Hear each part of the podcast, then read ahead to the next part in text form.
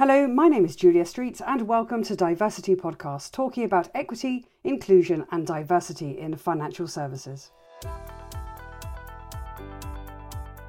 On the podcast, we seek to shine a light on positive progress, call out areas requiring further focus and offer lots of ideas to help drive change. And before we get started today, I just want to take a moment to thank our friends at City AM. They have given Diversity Podcast a new home at Impact AM, their pages dedicated to ESG, impact investment, DE&I and more. And we really appreciate that they publish and promote both our episodes and our supporting blog series, so their readers can stay right on top of the very latest diversity, equity and inclusion debate. So thank you to City AM. Now for this episode, I'm delighted to be joined by Dani Harmer. Dani is the Chief People Officer for Aviva PLC and she leads Aviva's global people and culture strategy. She's had a prestigious career and throughout this she has held a number of HR and business roles at Halifax, HBOS, Lloyds Banking Group, Barclays and including the Chief People Officer role at Metro Bank. She was recognised as one of HR magazine's most influential practitioners for some 5 years in a row and has been named as the FT Outstanding LGBT Plus Ally and the HROS Female Role Model. Dani, it's wonderful. Thanks so much for being with us today. Thank you very much, Julia. It's wonderful to be here. So listen, I'm really intrigued. Tell us what you're focused on right now.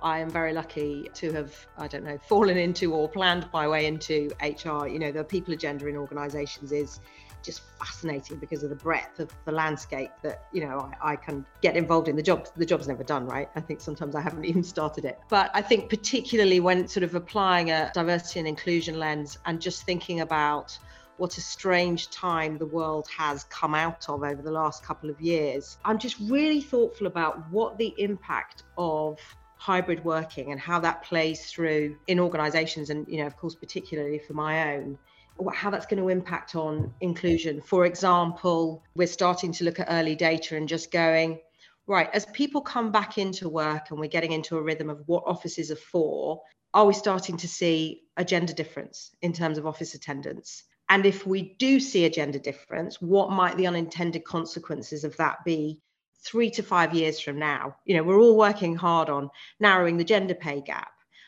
Supporting women to, if they want to have families, to come back to work. How might that change if women go, do you know what, I take more of the caring responsibilities in my relationship, therefore remote working probably helps me more, therefore I might be in the office less. Well, if leaders give the work and the promotions and the recognition to people they see, because that's probably how leadership and management has worked for the last 100 years, what might that do for the gender agenda and what are we potentially sleepwalking our way into? So that's definitely top of my mind at the moment. And it's fascinating, isn't it? Because we talk a lot on the podcast about enlightened leadership, and particularly as we're navigating, you know, the recent history and its reality in organizational structures, organizational behaviors, the feeling and the concept of inclusion, belonging, and what that really truly means to people. And it really requires some enlightened leadership to recognize that there are risks and pitfalls, but also there are huge opportunities. Yeah, there are great opportunities out there. Now, yeah. I wondered if I could start with sort of a question. I mentioned in your biography about, you know, the fact that you're an LGBTQ plus ally. And I suppose it aligns with this discussion of enlightened leadership and how people are stepping forward as allies. And I would love to hear from you about, you know, your position as an ally and what do you see that gives you in terms of agency and power for change? Great question. I think the thing about being an ally is you're speaking out for an agenda that is not yours. That's key, right? That you are speaking out for others because it gives you much more power. You know, when I speak out supporting women in the workplace, I am a woman. I am clearly talking for myself, as well as for, you know, women in general. I'm straight. When I speak out for lesbians or gay colleagues, it's clearly not about me. And it does give your voice much more power as an ally to support that agenda. People, rightly or wrongly, it's just human nature. I think they they listen more carefully because they know this isn't about you. This is about something more than that. One of the things about the privilege of leadership is that we have a responsibility to think about where we should be allies. And I, you know, certainly from an inclusion perspective at Aviva, we have 6 communities, and each of them has a couple of members of the leadership team as sponsors and allies. And I think it's absolutely critical that leaders get stuck into this agenda. You know, with kind of the power of leadership comes some responsibility, and find something you're passionate about. I'm passionate about diversity and inclusion generally, but you know, certainly the LGBTQ+ agenda, and I have my mother to thank for it. Strangely, I was thinking about it when I was traveling into work today, that she just is one of those inclusive people, and from a very young age was very supportive of people in the LGBT community, and therefore it's just been something that I've lived around, from a young age, and it makes such a difference. And that's what inclusion is about, right? Understanding what it's like to walk in other people's shoes, and the more exposure we have to it with reverse mentoring and sponsorship, and attending events and getting involved in anything that you can that broadens your perspective, has such a positive impact. And as the Chief People Officer, I mean, you have a degree of authority to say to other very, very senior leaders, part of your role is to step up as an ally. But we know that doesn't necessarily work, because also we don't want allies who are reluctant allies necessarily either. Tell me, how do you influence others, and how do you encourage other people to follow in your footsteps and become allies themselves? Yeah, I mean, I have to say I'm very privileged. The team I work with at Aviva are all really passionate about this agenda. I mean, Mark Versi, who's the Chief Executive of our Aviva Investors business, has a sort of dual role, actually, because Aviva Investors comments on, the ESG, environment, social and governance approach that other organisations take.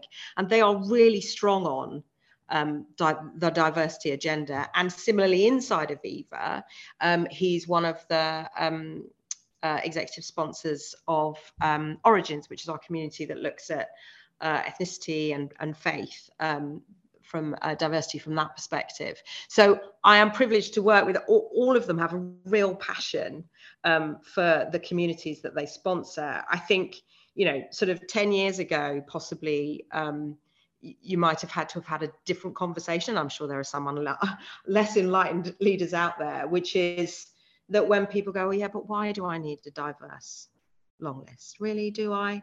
And I think that there aren't many people who still think like that. But for those of you who are out there, let me tell you, if you have a long list or a short list that only has one gender on it, math says you're missing out 50% of the talent, right? So why would you do that? Why would you limit your opportunity to find the best people by 50%? And bear in mind that your customers represent the entire community that exists, in your market. And if you only have half of that community or 20% of that community represented, you're not going to be designing products and approaches and appealing to all of your customers. So it doesn't make commercial sense. It doesn't make, sense from a talent. It just doesn't.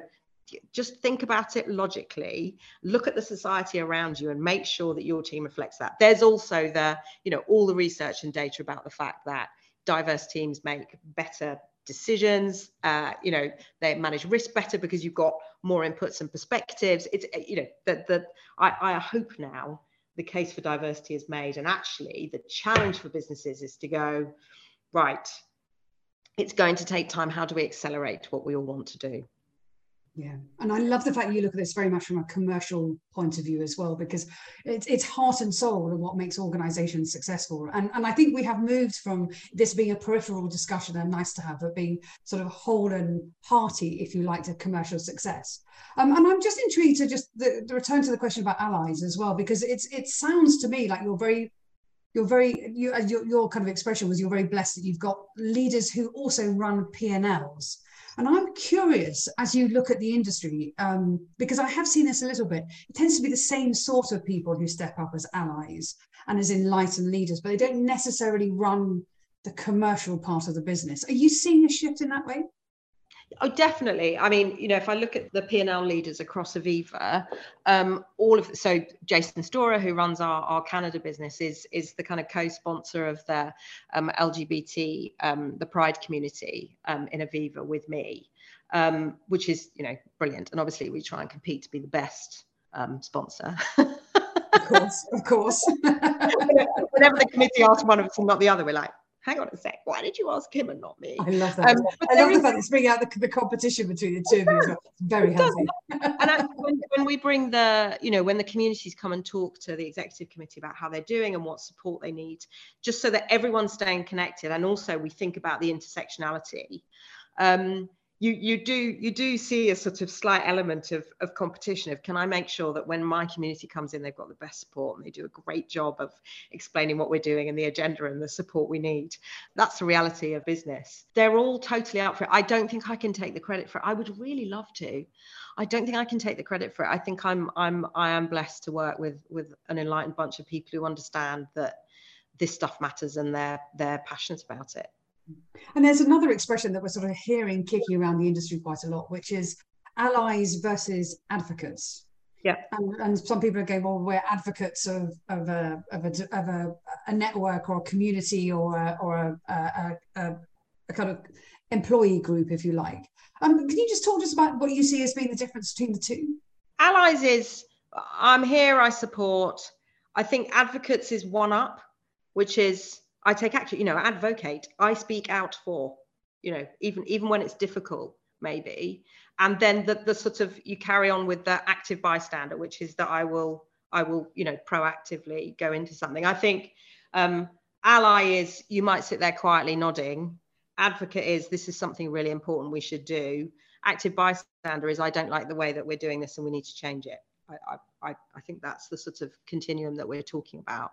And again, as leaders, your position brings you power and influence, and I think you have a responsibility to use it in a way that people perhaps who don't have the sort of positional power and influence in the organization, but maybe identify with, you know, some of the minority groups and communities in the organization don't have. So I think as leaders, it's really important that we are thoughtful about how we can influence this agenda.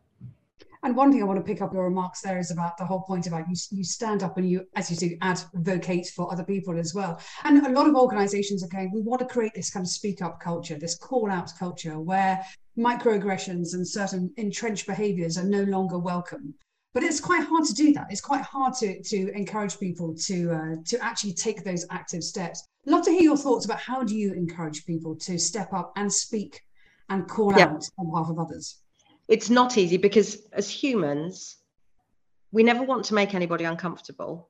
And I remember, you know, one of my former bosses, he was a really comfortable and strong in the sort of LGBT ally advocate space, but felt much less sure of himself and the language when talking about race and ethnicity.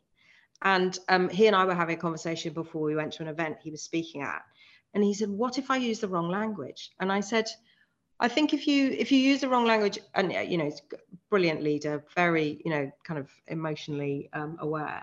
I said, you'll notice because you'll go, oh, should I have said that? I said, call it out, apologize. He said, I would be horrified if people thought I was racist. That's part of what we're dealing with here, is that people want to do the right thing and they go, this terrain, the language is new, it changes a lot. It evolves. How do I make sure I'm doing the right kind of thing? So what we're working on at Aviva this year, so we do an engagement survey every year. And last year, we did a sort of deep dive on inclusion as part of that and asked more questions than we normally would to just go, right, let's hold up the mirror here and have a look and say, where could we be better? And one of the bits of feedback we got was that people were experiencing microaggressions.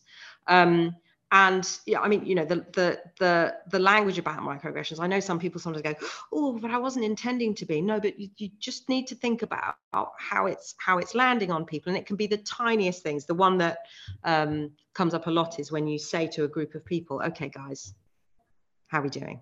Now, if you have somebody in that group who was born as a boy, they identify as non-binary, or they're transitioning or have transitioned to be female, just imagine how that feels, because what they hear is, you're still male. It's not about how you've meant it. You know, well, I call my family guys and they don't mind. That's fine. But actually, you know, some people do. So based on the feedback from the survey last year, we're doing two things. We're rolling out inclusive behaviours training for all of our people, just digital. I shouldn't say just, that's really unfair on the learning team, because we did an anti-racism course last year and it's absolutely amazing. I mean, you know, some of it was quite, okay, you know, took your breath away. Brilliant, brilliant learning that they did. So we're doing another one this year, which is inclusive behaviours, which is broader than race and ethnicity, which takes into account some of the feedback we've had. And then for our leadership teams across the organisation, we're doing inclusive leadership training, which specifically covers, you know, microaggressions, active bystanding, you know, what you should do, how you should address it, how you make a safe space for people to say, listen, when you say that, this is how it makes me feel. That, you know, as leaders, we've got to create an environment where it's okay for people to challenge. And it's, you know, it's definitely not easy. And there are occasions where people in my team have given me feedback and said, you know, can I just let you know that? You go, okay, you really have to deep breath, suck it up and go, thanks very much for telling me. I appreciate you letting me know. And then go away and let your wounds, because it doesn't feel very nice. But you were in the position of power. So if it didn't feel great for you, imagine how it felt for the person who had to summon up the courage to tell you, and imagine how, you know, how they received it. Anyone who has children or teenage children, especially, they will give you much education and feedback about inclusion and diversity if you're prepared to listen. They are enlightened, right? The conversations we have around, you know, the dinner table in my house sometimes, where they will talk about gender and sexuality and hang on a sec. And, you know, my daughters particularly will, you know, challenge my husband if he says, I'm going to make him sound old fashioned, which he is. And he goes, should you be wearing that? And they go, well, hang on a sec. That's not about me. That's not about what I'm wearing. That's about how you think some men are going to react to it. That's not my problem. That's their problem. And you see him kind of go, oh God, yes, you're probably right. And it's just fascinating, isn't it? Because when we think about call out cultures, where we talk about, you know, the feedback that needs to be given, and also active bystanding and advocating. Well, I'm fascinated in the generational spectrum, if you like. So at one end, you know, if the more senior you are, the more seasoned you are, and it's not saying that those two go hand in hand, you probably have the self-confidence to speak out in the workplace, and you feel that it won't necessarily compromise your career if you do. However, actually, there's a generation there that you've just talked about that's just going, well, actually, if you want feedback, we'll give you feedback, by the way, and we'll give it to you in spades. But when we come into the workplace, we may not feel that it's going to help our career journeys if we speak out on this stuff too actively. Again, have the privilege of having you on the podcast. I'd love to get your thoughts on that. Certainly. Like anybody, my children are much braver at home than they would be in school or at work. The thing is, there's something about, you know, I always say to my team, listen, if there's feedback you need to give me, please give it to me. If you can remember I'm human and I've got an ego, that is really going to help us both, because I will be able to hear it better. But ultimately, you just need to tell me. There's kind of responsibility on the receiver and the giver of the feedback. Just saying to somebody, well, I think you're being racist or sexist, is not going to be as helpful or constructive a conversation as, listen, when you call us all guys, bear in mind, I'm the only woman in the room, or I'm the only trans woman in the room, or, you know, I'm the only gay man in the room. You make me feel like I'm excluded. It's about helping both the people who are likely to be the receivers of feedback, but also the people who want to give the feedback, giving them some sort of guidance on how to, you know, be constructive. But you've got to create a culture where people know they'll be listened to and heard. That's not, you know, not necessarily always easy for all of us, right? Right. And action will be taken based upon what we've heard and what we've learned and what we take forward, and there's a degree of accountability that goes with it. I mean, as you sort of look at this, I mean, these pathways of change, because we're all on a journey, every organisation's on a journey. And as you say at the very beginning, if you're not, then you're missing out, like enormously. Yeah. Is there anything that we should be paying attention to? What do you think we're at risk of overlooking? I do think we're at risk of overlooking the impact of hybrid working. And, you know, the gender one just stands out for me because in society, women tend to see themselves as the primary carer. And as a carer, I know my children are much older now. It was easier to manage my life when I was at home. So I do think just the sort of broader impact of hybrid working, young people coming into the workplace now, what is their experience of work going to be for organisations that choose to go, we're remote first? And I know financial services has a challenge on inclusion, and we've got a way to go, right? But I think one of the brilliant things about the workplace is that you are put into an environment with lots of people who are not like you. And therefore, for most humans, that means you are, you know, kind of accelerating your learning about diversity and inclusion.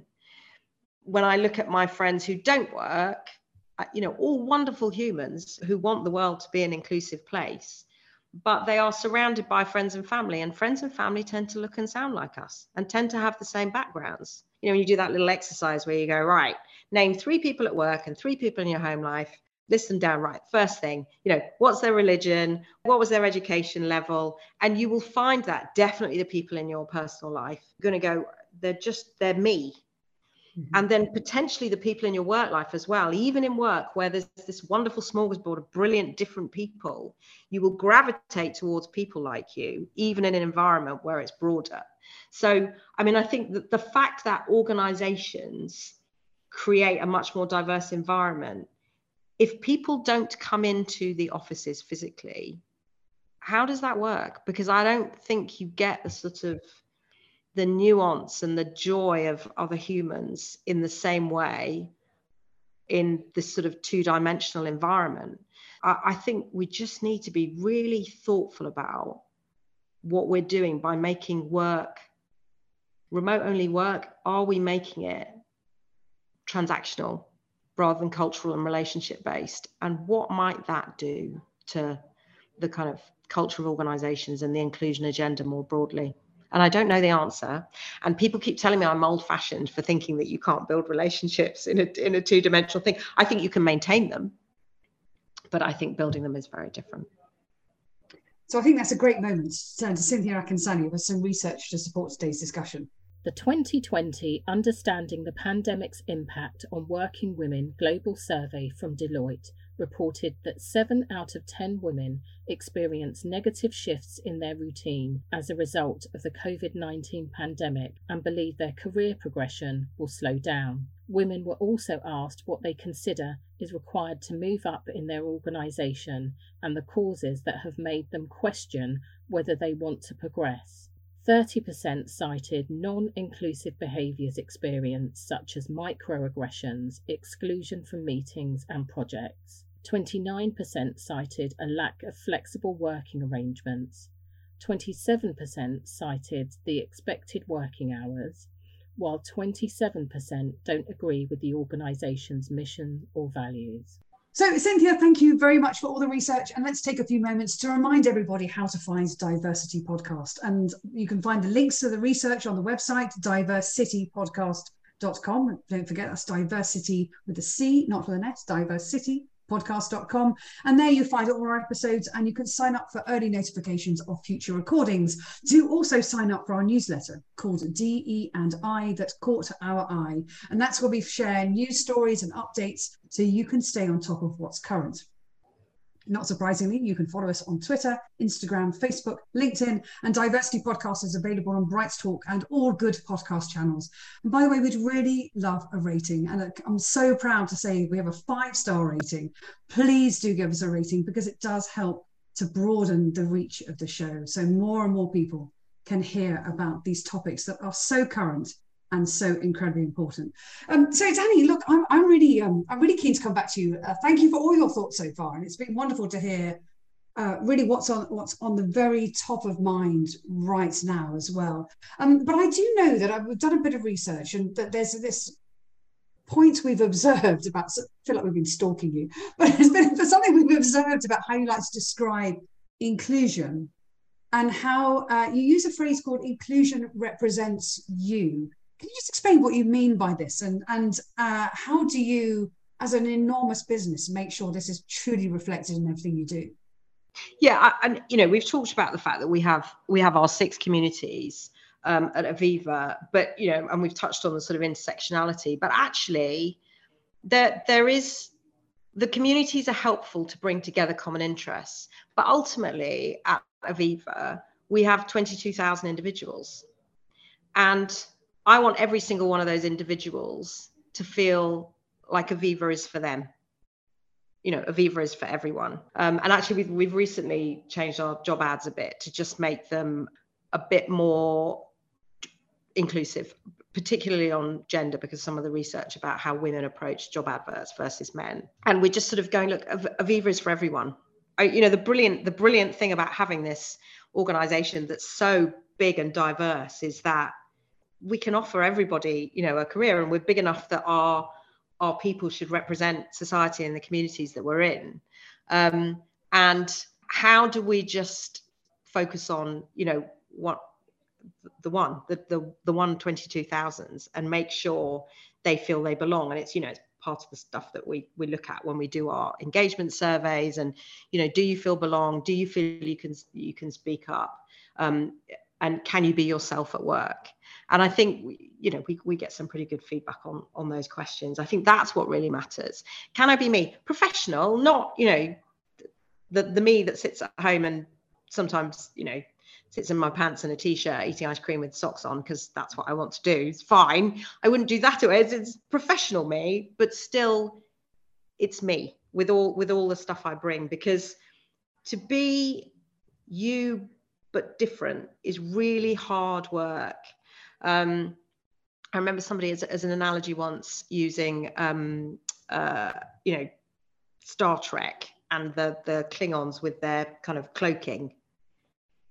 You can't go into warp when you're cloaking, because cloaking uses too much energy. And there you go. That is my analogy for the Star Trek fans out there, how to make sure that you're not wasting your energy on the wrong thing, because what I want is everybody here to be in warp, right?